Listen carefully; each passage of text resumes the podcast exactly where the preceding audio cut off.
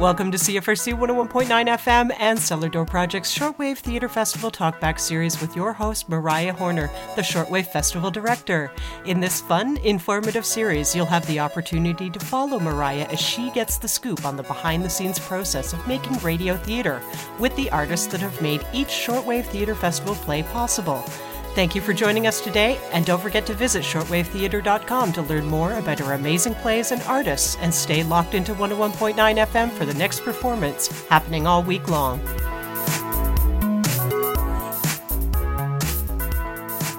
Hello, and welcome to another episode of our Talkback series for the Cellar Door Project and CFRC Shortwave Theater Festival. This has been a week of radio drama, all on CFRC 101.9 FM. And we are lucky today to be joined by some of the artists from A Strong Girl. So we have playwright Risha Andrade, director Maddie Scoville, and Enser Moriarty, who is the sound designer. So thank you all for joining us. As is the norm, we are doing this interview uh, weirdly on Zoom. So maybe you'll hear one of our cats. Maybe we'll have like internet beep boop it's just the way it's just the way a cookie crumbles these days. So we'll start with introductions, and we'll start with Risha. Uh, I'm, I'm curious, can you tell us a little bit about yourself, your relationship to theater, to radio, and to Kingston? Yeah, um, so I'm a lesbian poet. My name is Risha Andrade, uh, lesbian poet and street artist, currently living in Toronto. Uh, but I did spend the last seven-ish years in Kingston. It's really my favorite city in the world. Uh, I've I've been working in theater uh, since since university, and uh, a good chunk of that being exploring radio theater uh, or radio drama within that bubble. That's awesome. Were you on this radio theater train before we caught you? Hell yeah. Hell yeah. Hell yeah. So what were you because I know that you did some work in arts admin as well. You were exploring radio theater. Yeah, so I um, I actually really got into radio theater with um, Expect Theater's Play Me podcast. They're now partnered with the CBC and they do fantastic work um, with converting contemporary Canadian audio drama into, or contemporary Canadian drama into audio drama podcasts. And, uh, and there's a lot of great work being done uh, internationally, overseas in, in England uh, as well. And uh, I think we're, we're coming into a moment for radio drama.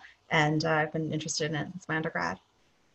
Yes, heck yes, I'm here for it. So, how about you, Maddie? Can you tell us a little bit about yourself, your relationship to theater, to Kingston, to radio? Yeah. Um, so, I spent uh, the last like seven, eight years in Kingston, um, initially at Queen's University studying theater and French and education and after that i just stuck around um, and did a lot of local theater stuff as an actor and as a director and occasionally artistic directing in there. And um, yeah now now i am living in montreal and attending the national theatre school for acting Heck yes. And you also do some or did some work uh, in Kingston with the library. And I know you've done a lot of really awesome programming and work for youth in town. So Yeah, I like that. oh, that's great. So how about you Enser radio? Have you done radio theater before? Have you done theater before? Who are you? Tell us more. Um, all right. So hi, I'm Enser.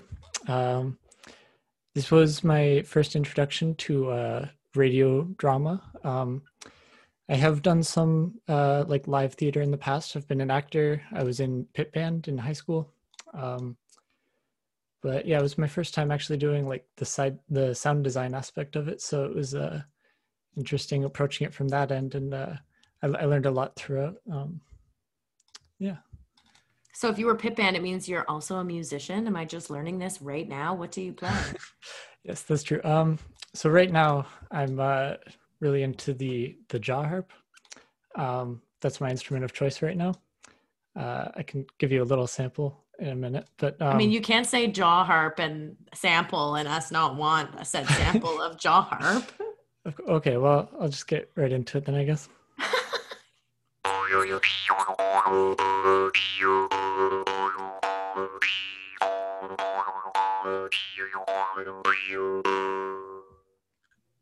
Yes, so that is the jaw harp from Enser Moriarty here yeah, in. So that's more the world I'm more used to. I've every time I've done sound design, it's always been for music. I also play tuba, but um, it was really cool getting a chance to kind of ground what I've learned in like music design and put it in like a real world space.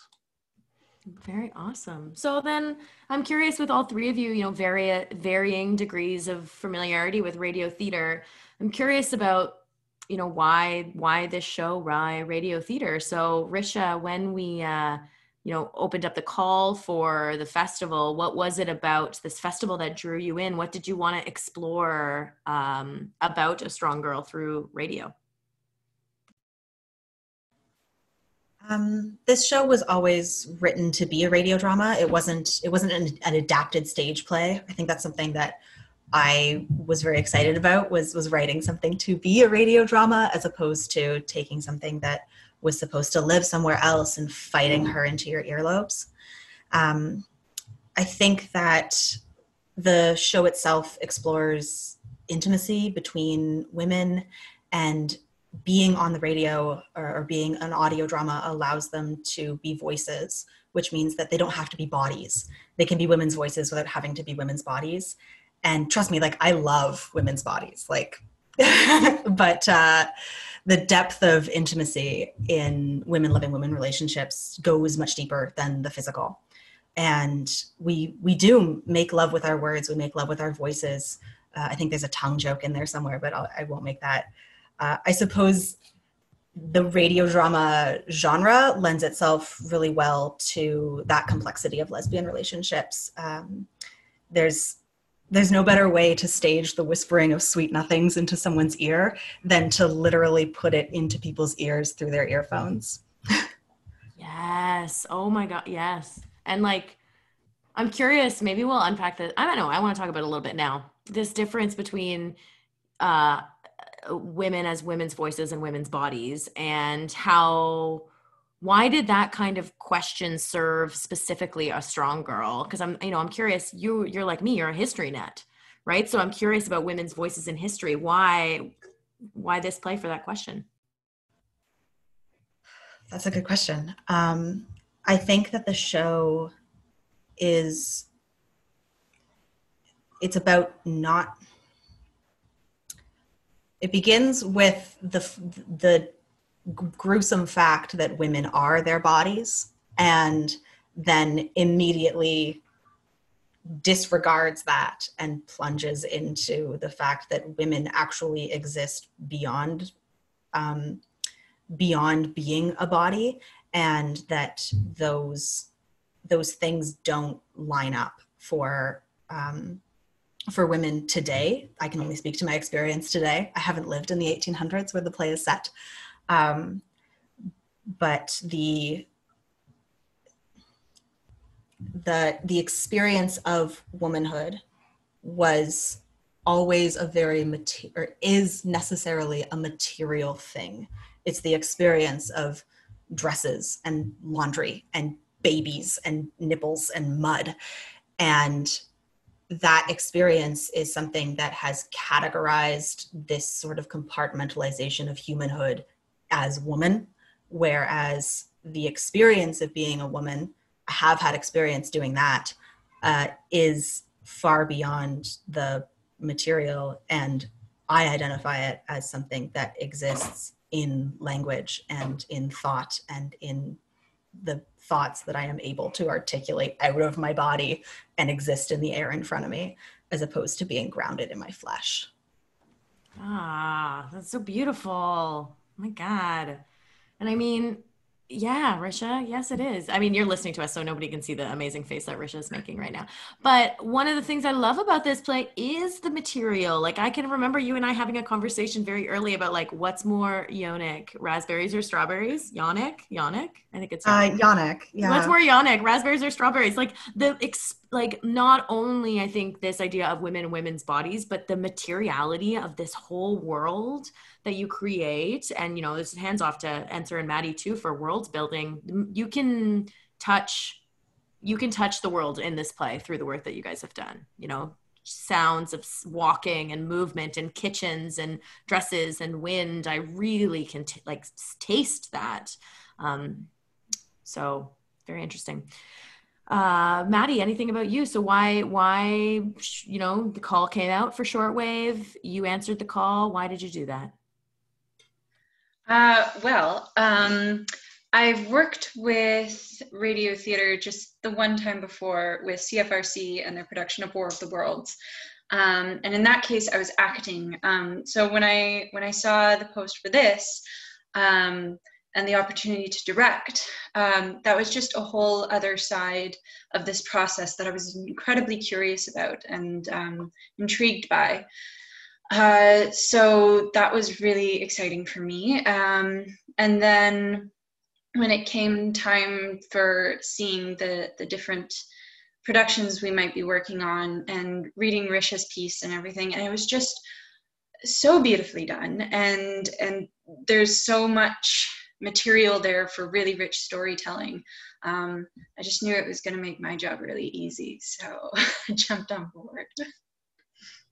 That's how I felt. Like Risha submitted the script, and I was like, "Well, this is going to make my job very easy to make a very awesome festival." I'm so proud of the inclusion of this this piece in this festival. It's exactly what I imagined uh, the festival could do was tell stories like this and explore questions like this that you're both talking about. Like, you know, Risha, you already talked a little bit about intimacy, but one of the other questions that we talked about early in the process was about sex, right? Was about like we're not just going to put like heavy breathing and licking sounds on the radio because that's not going to be super sexy to listen to. Maybe to do but not to listen to. Um, and we are curious about how you tell that sexy story through sound in a way that like wasn't spit. So answer that. I'm curious for your work as a as a musician and as a, a sound designer and and and you know world builder here why why was this festival interesting to you um, I, I don't know entirely about the festival in general, but this um this uh this script, um, I was really happy to be put with this project. Um, it was kind of just by chance. I was recommended by a professor and friend of mine, uh, Matt Rogalski. Um, and yeah, he just recommended me for the the festival, and I'm so glad I got put with this project because I do think it's a a really fun script, and it's something that um, isn't too typical of theater, I think. Um, yeah. One of my favorite. Oh, sorry. Go ahead. Go ahead. Was that the question? I, I forgot what the question was. I'm no. I'm. I'm kind of also curious. You know, when Matt recommended you to do this festival, Matt said, "Answer. You want to get it on this? It's a radio theater festival. What What about it? Wanted like what? What made you want to do that? Oh, it was just an opportunity. You know, like I just like to say yes to things. Um, and it's uh just sounded like a cool idea just a good way to get out there you know? That's good. I also like to say yes to things. Uh, so then i'm curious you know we're going to talk a, l- a little bit about the content of this piece but this interview is airing before the show so we have we're all going to try to not spoil anything. Um, but before we shift into the content i want to keep talking a little bit more about process. And maddie i know you've spoken about you, you know you've done artistic directing in town and you've done a lot of directing of musicals you're also an actor.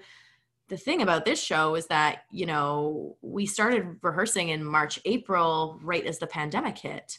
So i'm kind of curious there's a little bit of a double whammy question here which is how did how did directing in radio theater change the role of director part two, how did directing in a pandemic change the role of director?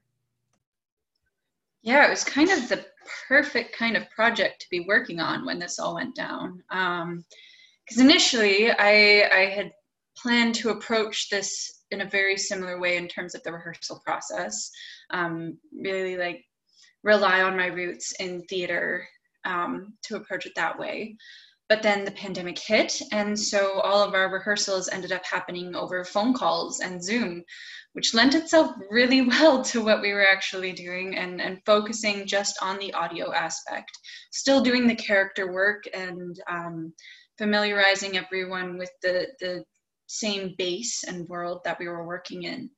Um, but then sort of having this great opportunity to just focus on things that weren't physical.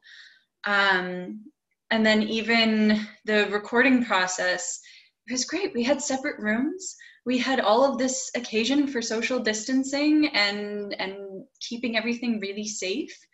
Um, and then honestly, the majority of my work ended up happening in the editing process which was really interesting because before this we we'd always I'd always worked with live performance so you do all of this prep work and then it's sort of in the actor's hands once the show is open but I got to be such a control freak here and be really nitpicky. The actors gave me all of this great content, and then Enzer and I just went off and completely dissected it and and found the great pieces that went together.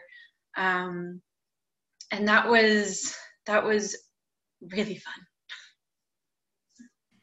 yeah you can you know and you can really hear i love what you're saying about like you know some of the distance allowed you to buckle down harder in the work that you were trying to do because you know when i when i listened to the first cut of this piece i was Risha, this is for you. You haven't been in Kingston for a while. So when I listened to the first cut of your play, I was lying on my back in the grass at City Park and um, it was like middle of summer and i had this image at one point of you know one of the very emotional scenes that i'm not going to spoil but of these voices of these two women kind of in one of those like cool spiral wind things above me and around me where i was in the park and i can totally hear that you know if you can't get that close to one another in real life you have to find a way to make that alchemy with your voice and I think that you folks, like from writing to directing to designing, really hit that out of the park. So uh, that's really, you know, I'm, I'm not surprised, Maddie, that you felt like, you know,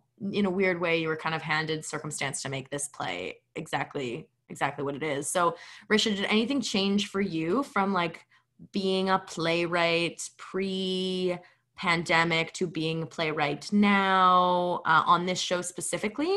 Is there any kind of closeness or more distance? Because I know you're also joining us from Toronto. It is interesting to join from Toronto. Uh, I wrote this show in Toronto uh, about Kingston. It was um, it was very much a piece of mourning for me, both in having left Kingston um, and and knowing that I every, everything I've written for the past year and a half since I've left Kingston has been set in Kingston. I I can't stop doing that. Um, and and I tried. I tried really hard to put something in High Park, and it just kept ending up being Skeleton Park, uh, which the high, the people at High Park didn't like. they kept telling me to stop doing that. Um, it's also a piece that is, um, and this is something that I don't think I've, I've said to anyone, but was a is a retelling of a really bad thing that happened to me. Um, I had a, a very specific reason that I had to leave Kingston, and the story of this show mirrors or, or is a, a, a, sort of abstract retelling of this this moment that changed my life this or this series of moments that changed my life. And since then of course there's been a pandemic um, but i've also had a year and a half of space of growing of falling in love with someone else of moving to a new apartment of being in a new city of um, growing this entire new life beside the show so having worked on it written it a, year and a half ago and then reading back on it i'm like did i say that? What was i thinking when i said that? What does what does that mean? Uh, and i find myself having to unpack my own metaphors that i wrote into it. Um, and interestingly enough the weirdest thing that's happened to me is i was really into seasonal vegetables and fruits in this show. And uh, when you listen to it you'll you'll you'll see where I where I was in my life in my eating at that time, and the pandemic being uh, as it did with a lot of us forced me into gardening and community gardening, and I became a tree picker part time, uh, and I spent the past the past couple of months really just like hands in the dirt getting into gardening and opening up all of these things that I didn't even realize I was saying with my weird gay lesbian uh, uh, vegetable metaphors last year. Um, I found myself like sitting in the sun looking at tomatoes and getting turned on. And um, this is so that is truly been, the gift that keeps on giving, Risha. That's it. You hit. You got it. um, yeah, I'm I'm blessed enough now to to be surrounded by both uh, a bounty of beautiful. It's it's fall right now, and I have a bunch of beautiful Thanksgiving treats and vegetables and squash and garden things from me and my partner's garden, but also all of the the gorgeous things that we've canned over the year, um, sitting in the kitchen. And and I, I found myself like coming back and and realizing that I had, I don't know, predicted my changing perspectives um, or, or maybe foretold them in um, in the writing of this show. Oh gosh that's so beautiful risha. Like i just want to say too first uh, thank you. Thank you for being so uh, like open and vulnerable and brave to share this piece with us. I think you know, as soon as Risha applied with this show, I was like, I love this play. Can we make 10? You know, so thank you. And I, I really hope that the the piece does honor to your to your memory and to to what you so vulnerably kind of cracked open for the world to listen to. So I feel super grateful to to be witness to that.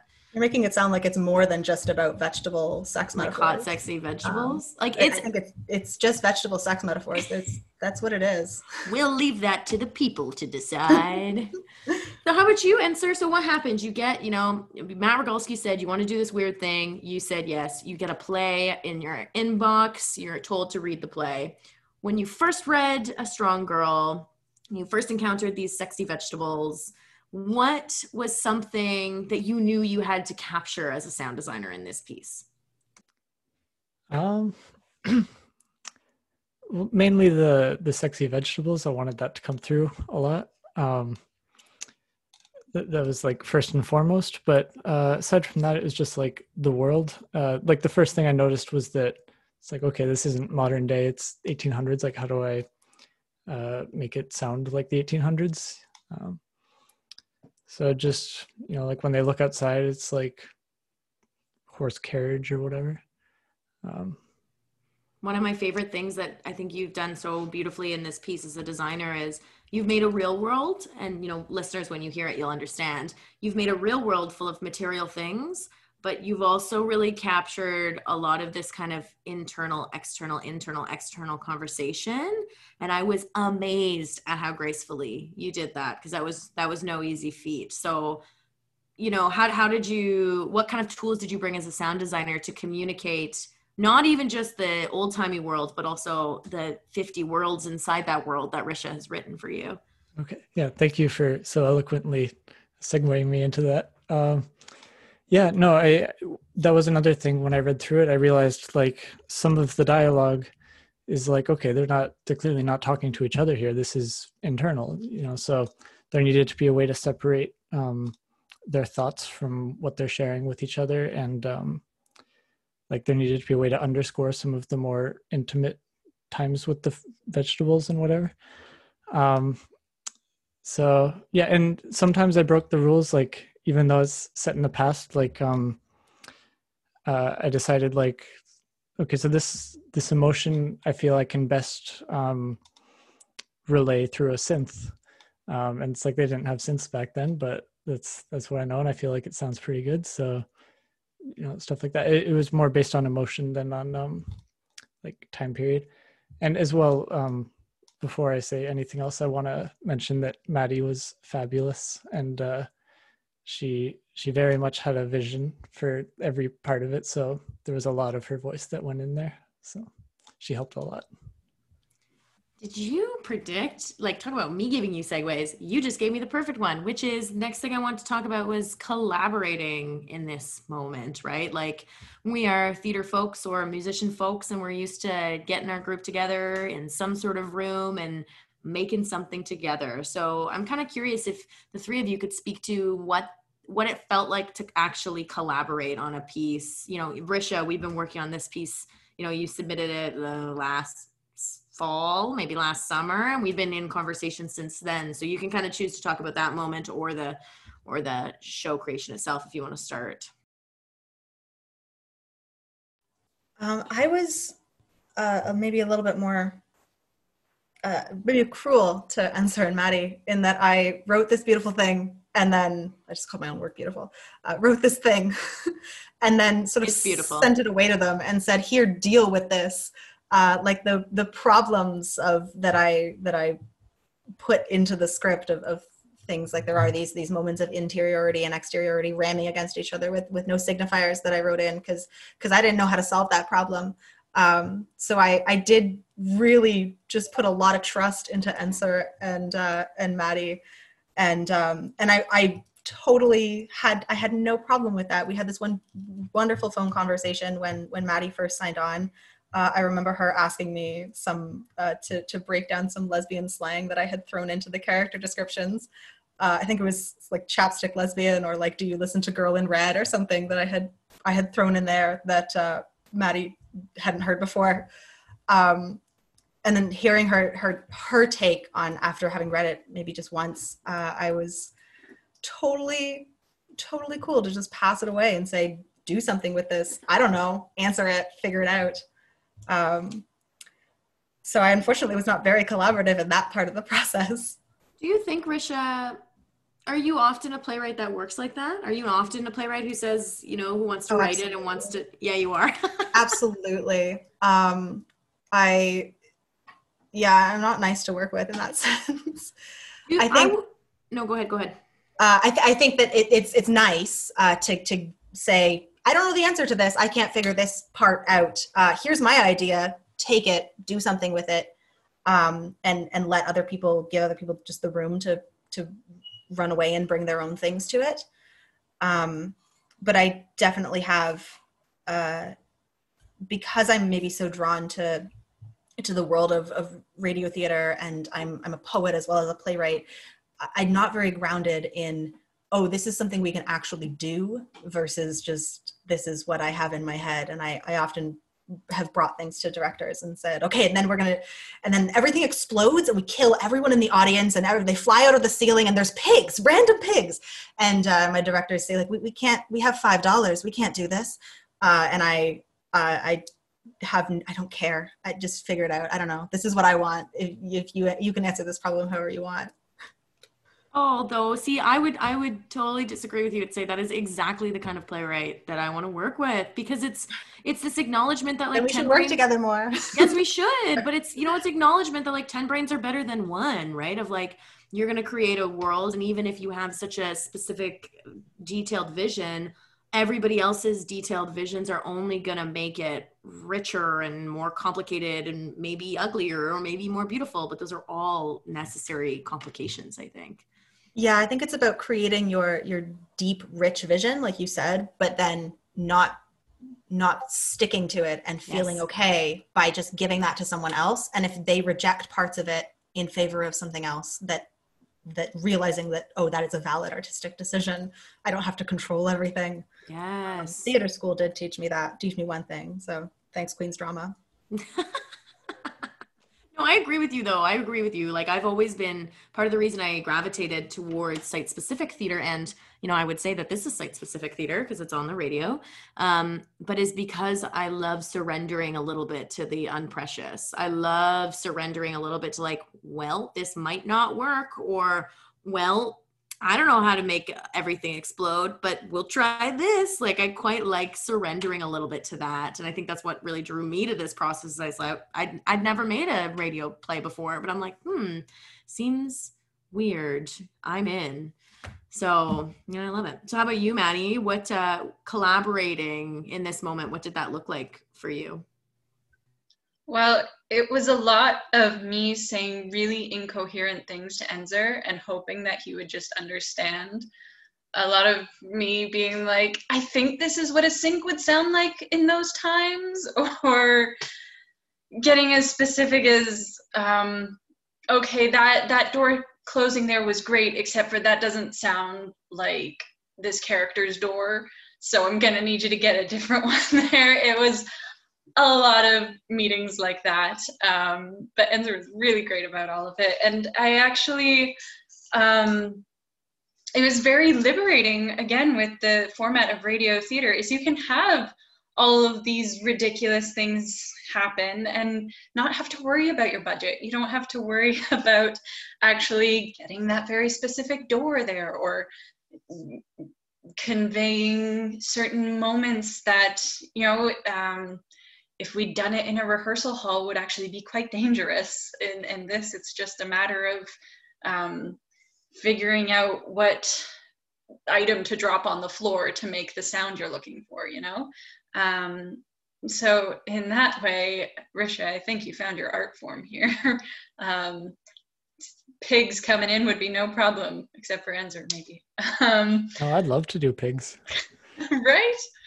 Yeah, yeah. So, um, and actually collaborating over over Zoom and phone calls, um, it made for quite an interesting atmosphere. You know, everybody, the actors were just at home where they were comfortable. Um, and I think that got a, a very different performance um, than if we'd been meeting up in public spaces to do rehearsals and, and things like that. Um, I think it made everyone's process very personal when it came to this project. Um, very indicative of what each person was going through during this pandemic and channeling it into art. Um, oftentimes we'd we'd have a rehearsal and everyone would just be so relieved to be doing something that felt normal-ish again um, and to be it, everyone just felt really lucky to be able to have a project like this and that was nice. Gosh maddie you bring up such an interesting point with this like the it made the process very personal and i never even thought about this but if all of the artists recorded and made their work in their play in their you know in their spaces where they were sheltering during the pandemic there's also an acknowledgement that everybody's going to be listening to it that way too right? Like we're not asking anyone to come anywhere. There's no building to witness this in right like i would imagine everybody's listening to this you know on their phone in their bed like commuting biking or sitting in their living room with their parents or something like that there's a kind of a real personal touch both shaking her head oh, there's a personal touch both in the go ahead go ahead Sorry, I just don't listen to it with your parents. depends how cool, like depends how awesome and like reasonable. Not reasonable. I'm like depends how. Gosh, listen to it with your parents. That's actually your assignment. Yeah, yeah. Go ahead. I'm up for it. Pick up shit. Can I, can I Oh, I love it. But yeah, no, I'm very, very curious in like I think you bring up such a good point about this personal in in in putting out and in receiving. So so interesting. How about you, Ensor? So this is your first kind of step into making radio drama. What was it like collaborating for first time ever? Um well, I think I got good people to collaborate with for my first time. They're like super helpful. Um yeah, I collaborated with my parents as well, had them listen to it, make sure it sounded good. Um, yeah, I don't know, just um, I, I pretty much mostly just collaborated with Maddie. Um, but uh, in all of our meetings, she she always knew like exactly what she wanted and was like, I don't know, I thought she was pretty clear about it. Um, so yeah, I'm I'm glad to hear she uh, feels good about it, I guess. I don't know. One of the things I'm so interested in in sound design and radio theater, and Maddie brought it up too, is the fact that this door might not actually sound like a door or like this sink even though it's a real recorded sink for some reason when you listen to it, it doesn't sound like a sink one of the other sound designers was telling me that it happened with crickets that they couldn't figure out how to make the sound of constant crickets not sound like night. And it was like it seems like there's crickets during the day and we all know this but there's kind of something about the radio drama that forces you to be like does the sink sound syncy yeah. enough? No th- there is a lot of that. Like I, I did find that like certain sounds i would get the actual sound and i was like wait the, the heck that doesn't sound like it. So i'd have to do something else and it's like yeah that's it. Um but no we had that that same issue as well where um for for one of the scenes it was daytime and uh, i just had a I put together like a, a daytime soundscape, and um, when Maddie was listening to it, she she noticed she's like, kind of sounds like nighttime, and it was just because there were crickets in it. Um, so yeah, it happens. It happens. It happens. So before we move on and talk a little bit more about the content, I'm I just want to you know end this little section on the process with talking about d- dreams and opportunities. You know, like I really I don't know if you folks have struggled with this too, but the pandemic has um, really illuminated a lot of really problematic structures that have always been around right like none of this stuff that we're thinking about is new um, it's all all realities that have been around for a long time and i'm curious if the three of you have any kind of dreams for the theater sector as we move through this moment and i know that can kind of heavy carry on heavy a little bit but maybe we can start with risha because risha already makes a lot of uh, audio drama and you know i'm curious about what you kind of see in the in the future uh, I've been fascinated by the innovations. I don't know if that's the right word, but the the new new stuff that artists are doing with restrictions um, in in the pandemic. I think a lot of people um, gave up and then realized, oh no, no, no, I can't give up, and started doing weird things and strange things and things that weren't working. And it was really interesting to watch and, and, and, to continue to watch the idea of liveness begin to divorce herself from the idea of here-ness and right in front of you-ness and and I, I think that's already been happening uh, but the pandemic has accelerated that um, and and that's definitely one of the things that we're going to be able to look back on this time and and point to and say oh that that moment in history made things in our art form better. Um, there's there's a lot of there's a lot of gray clouds uh, over the theater sector right now, um, but there's there's a lot of artists doing really new, interesting, fun stuff, and um, we're we're going to just see more of that. It's that's not going to stop when we can go back to theater or go back to theater in person. Um, we're, we're gonna we're gonna keep that rolling. And I mean, I think you're totally right. Besides innovative content, I think that this pandemic has also done a lot of work in the access department. I know a lot of folks who are um, artists with disabilities who, for a long time, have been trying to argue, like, hey, can I do this from my house? Or hey, can I do this this way? And lots of impositions from the sector saying, like, no, no, that's not the way things work. But then all of a sudden, when the pandemic hit, everyone could just so easily do everything from their homes. And I think I, I like you, Risha, really hope that we carry those leaps that we've made or steps or tumbles, you know, with us as we as we go as we go forward. One of my favorite things about this festival is it's a week of free theater, right? Like it's three hours of free programming every night. That's also accessible. You know, just got to turn on your radio. It's pretty even for the other kinds of innovations the sector is doing, it's a pretty accessible um, form, I think, to engage with.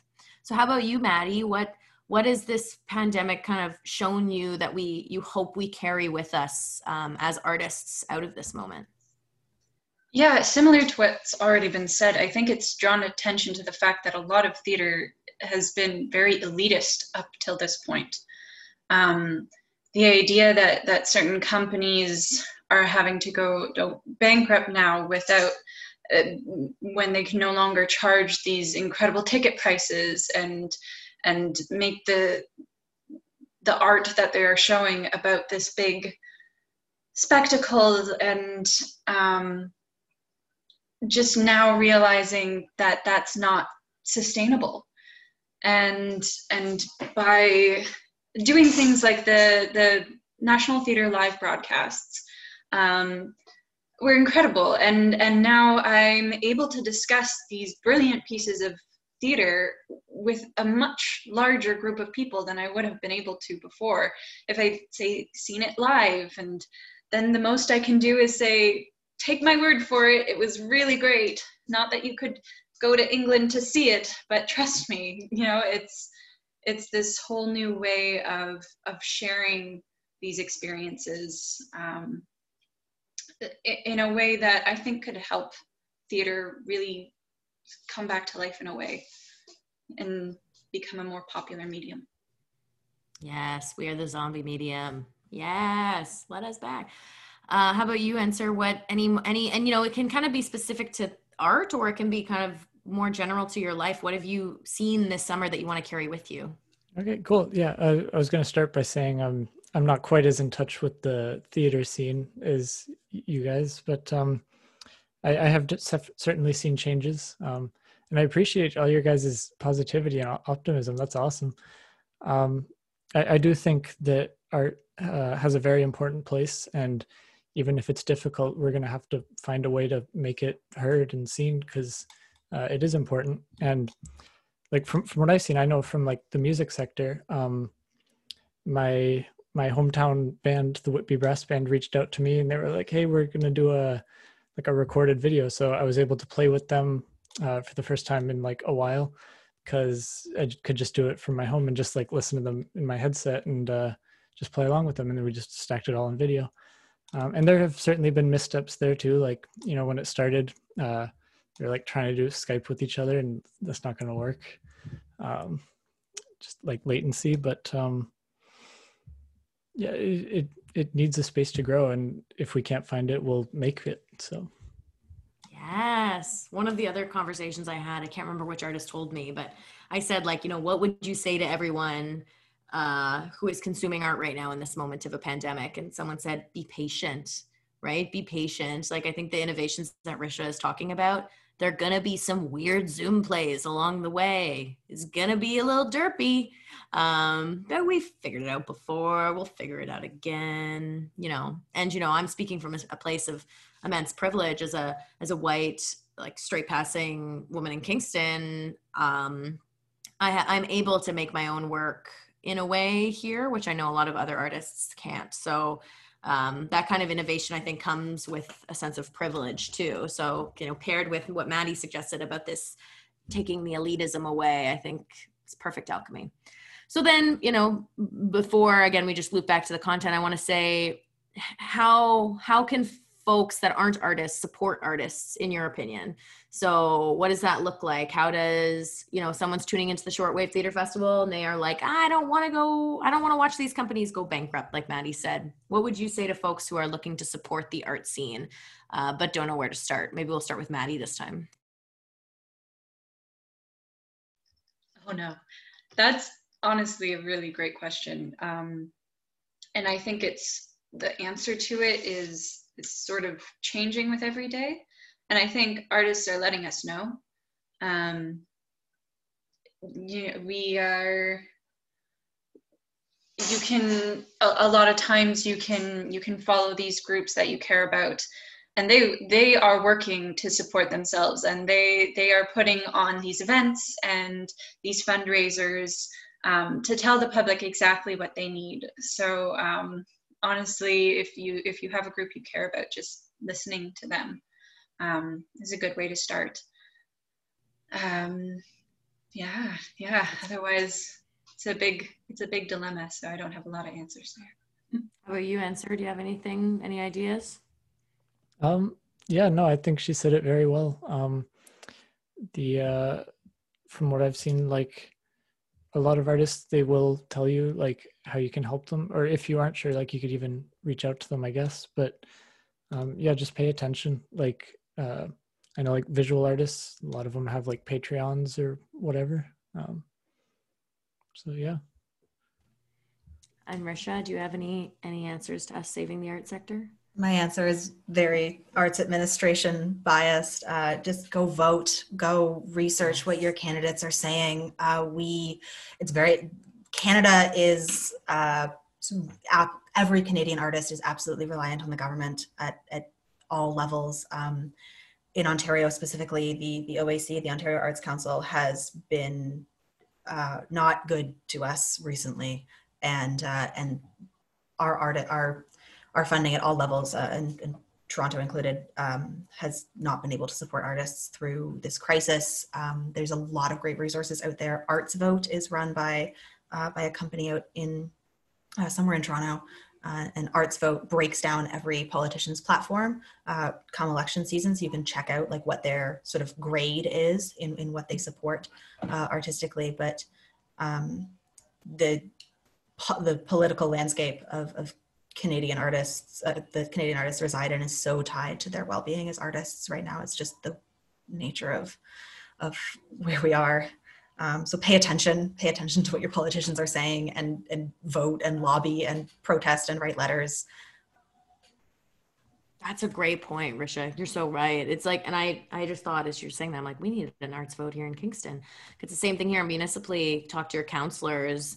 Um, Risha's really right. And just for folks that are listening without context, most artists in this country, and from my experience being a producer in Kingston, rely very heavily on government grants. We write applications to grants to justify the work that we're doing. Um, so that means that, like Risha said, we're really at the whim. If you know, we all know that when budget cuts come, arts are usually very close to that chopping block. So that kind of advocacy work and policy work that Risha's talking about is crucial and also often really well received. Like in Kingston, I've been doing some advocacy work and I call the city councilors and although maybe they pretend like they don't know the plight of artists the conversation is usually really open i i never get a voicemail i always get to talk to someone and again that's from a place of privilege and living in a smaller town um, but I think what Risha's asking or Risha's offering is also a little, uh, it seems really scary, but it's totally doable. And you can do it, listeners. If you know how to write an email, you can email your councilor. They yes. and they they know they know that the good that artists bring to a community well outweighs what uh, what it costs for us to support artists and and it's not just that they're handing out free money to artists it's all sorts of different things so many artists live below the poverty line and, and rely on social services and and housing and things like CERB CERB was essential for every single artist during the yes. pandemic um, so it's it's not even specifically grants and and things that are supporting them in their work as artists. It's just being able to maintain that level of dignity in their lives. Uh, the the political and the artistic are really tied in this moment in in Canada specifically. And CERB is a good it's a good news story too because I know some of the artists that were involved in that and it was people calling politicians that made like the first round of CERB happen as quickly as it did was it was just what Risha is saying that we should continue to do. Um, and then we had CERB out of it. So it was great. So then I'm curious, you know, besides the garbage fire that is 2020, um, all of the things, you know, we talked about the process of making this show. I want to talk a little bit about the content and like, like you have heard in this conversation and, you know, Risha knows and Maddie knows from the beginning, this is a piece I'm really, really grateful and moved to have in the festival. I think this lesbian love story is exactly what CFRC radio needs. Um, and I'm curious, from all three of your perspectives, but we'll start with Risha about, you know, what did the tools look like for capturing this love story, this lesbian love story? Were there, did you have different kind of tools in your hand? Was same kind of tools? How did you capture the intimacy um, of this, these two women so effectively through radio drama? Uh, I have a lot of experience with lesbian love. Um, there's there's a, there's some lines that are lines that are straight off of my Tinder conversation. Yes. um, I, I did mention that this this particular story is a retelling of something that happened to me, and and how uh, so that w- that was a huge sort of place to just literally pull things out of. Um, it's uh, I have done a lot of work in museums and being a historical interpreter, so I have these lived experiences of, of pretending to be a woman in the 1840s out gardening. And uh, I, I, called up some of my friends from from those times and would say like what's what's a really weird gardening tool that would fit in this line right here? Like it needs to be like three syllables long. And and they'd be like oh a, a, a do a pocolator and uh, i don't think pocolator made it into the final script but um, so I, I was able to draw on both my own uh, plethora, my, my own personal canon of lesbian lines, uh, as well as my my extensive network of strange garden lesbians. I want an extensive network of strange garden lesbians. How I get? You're part of the network of garden lesbians. Yes, sure. But that's what I was gonna say though. It's like you know, as a queer woman too, uh, one of the things that I loved so much about this piece was it was not fetishized. It was hot, sexy, gay love that was not through a peephole and it was not voyeuristic. It was like really sexy in a way that I think with so many lesbian stories um, rejected the kind of fetishization that I think has like plagued the you know lesbian narrative and I think that you should be so fucking proud of oh no Dinah What time is it? I'm gonna have to say I swore at this time. You should be so proud of that, of capturing that in this piece. Mm. So Thank you. Uh, Maddie, so I'm curious, you know, you have this play, it's handed to you. It's now you're holding it in your little hat, and I don't know what size your hands are. You're holding it in your hands and you're gonna stage it. And it's a it's a lesbian love story. What did you what did you bring uh, to make this you know as beautiful and sentimental as as you did?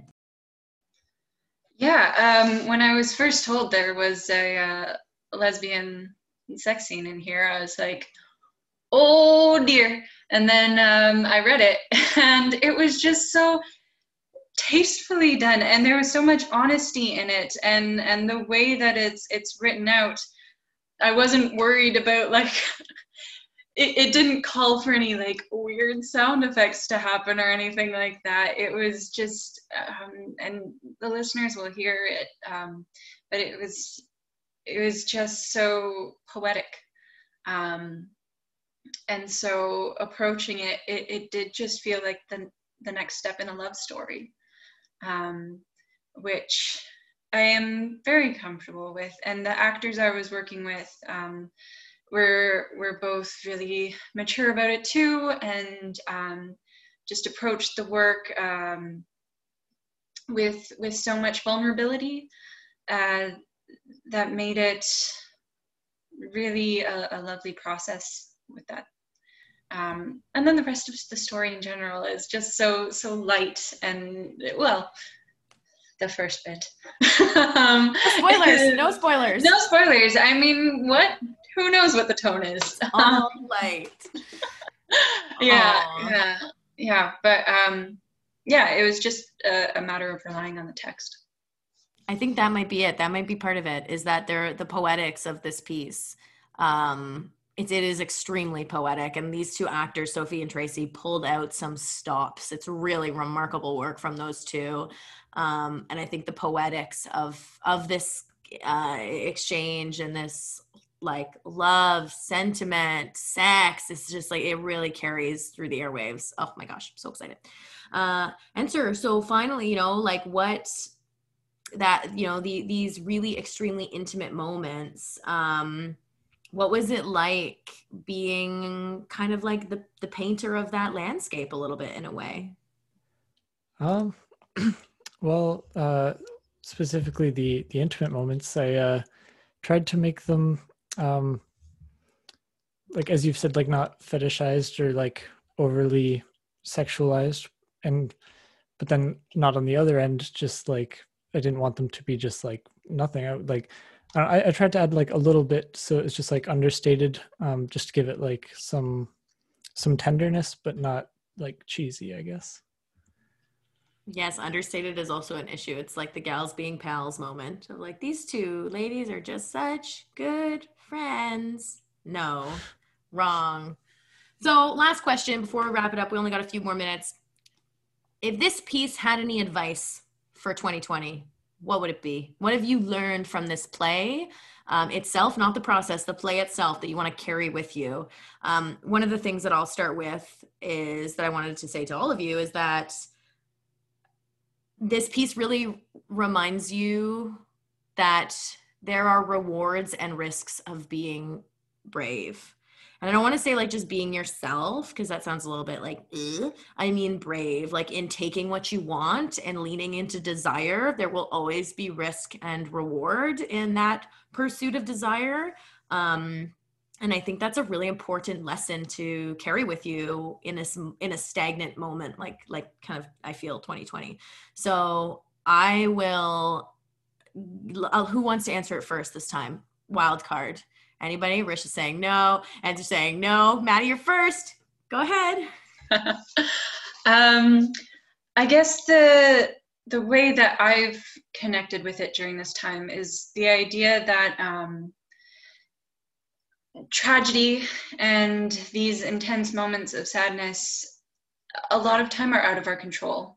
They can come out of nowhere. You can be living your lovely life one day and then the next day there's a pandemic and there's suddenly all of these factors that you can't control. So um, really just focusing on those good things and um, what we can control and the the lovely gardening moments of life. Um, those are what we we should be doing our best when we can to focus on uh, despite the tragedy that's going on around us. So maddie says eat those berries. Eat them eat those berries. Risha Ensor anybody feeling inspired? Yeah i like the idea of eating berries. I think that's I mean, me too. We're almost out of the bummer is that we're like just sneak it past berry season, so we'll have to find another yonic vegetable that keeps us happy till spring. Oh, how about you, Risha? What what lesson have you, you know, you wrote this piece. What have you carried with what have you carried with you through 2020 from it? Yeah, what did what did it give me? I um I'm not sure.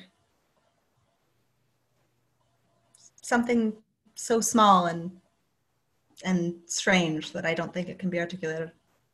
Oh, that's special. It, yeah. Oh, how about you, Ensor? Well, well, I guess the closest thing I could come up with was similar to Maddie's. Um, just yeah, like enjoy the present. Um, you know, eat, drink, and be merry. Uh, live each day like it's your last all that good stuff. Yes.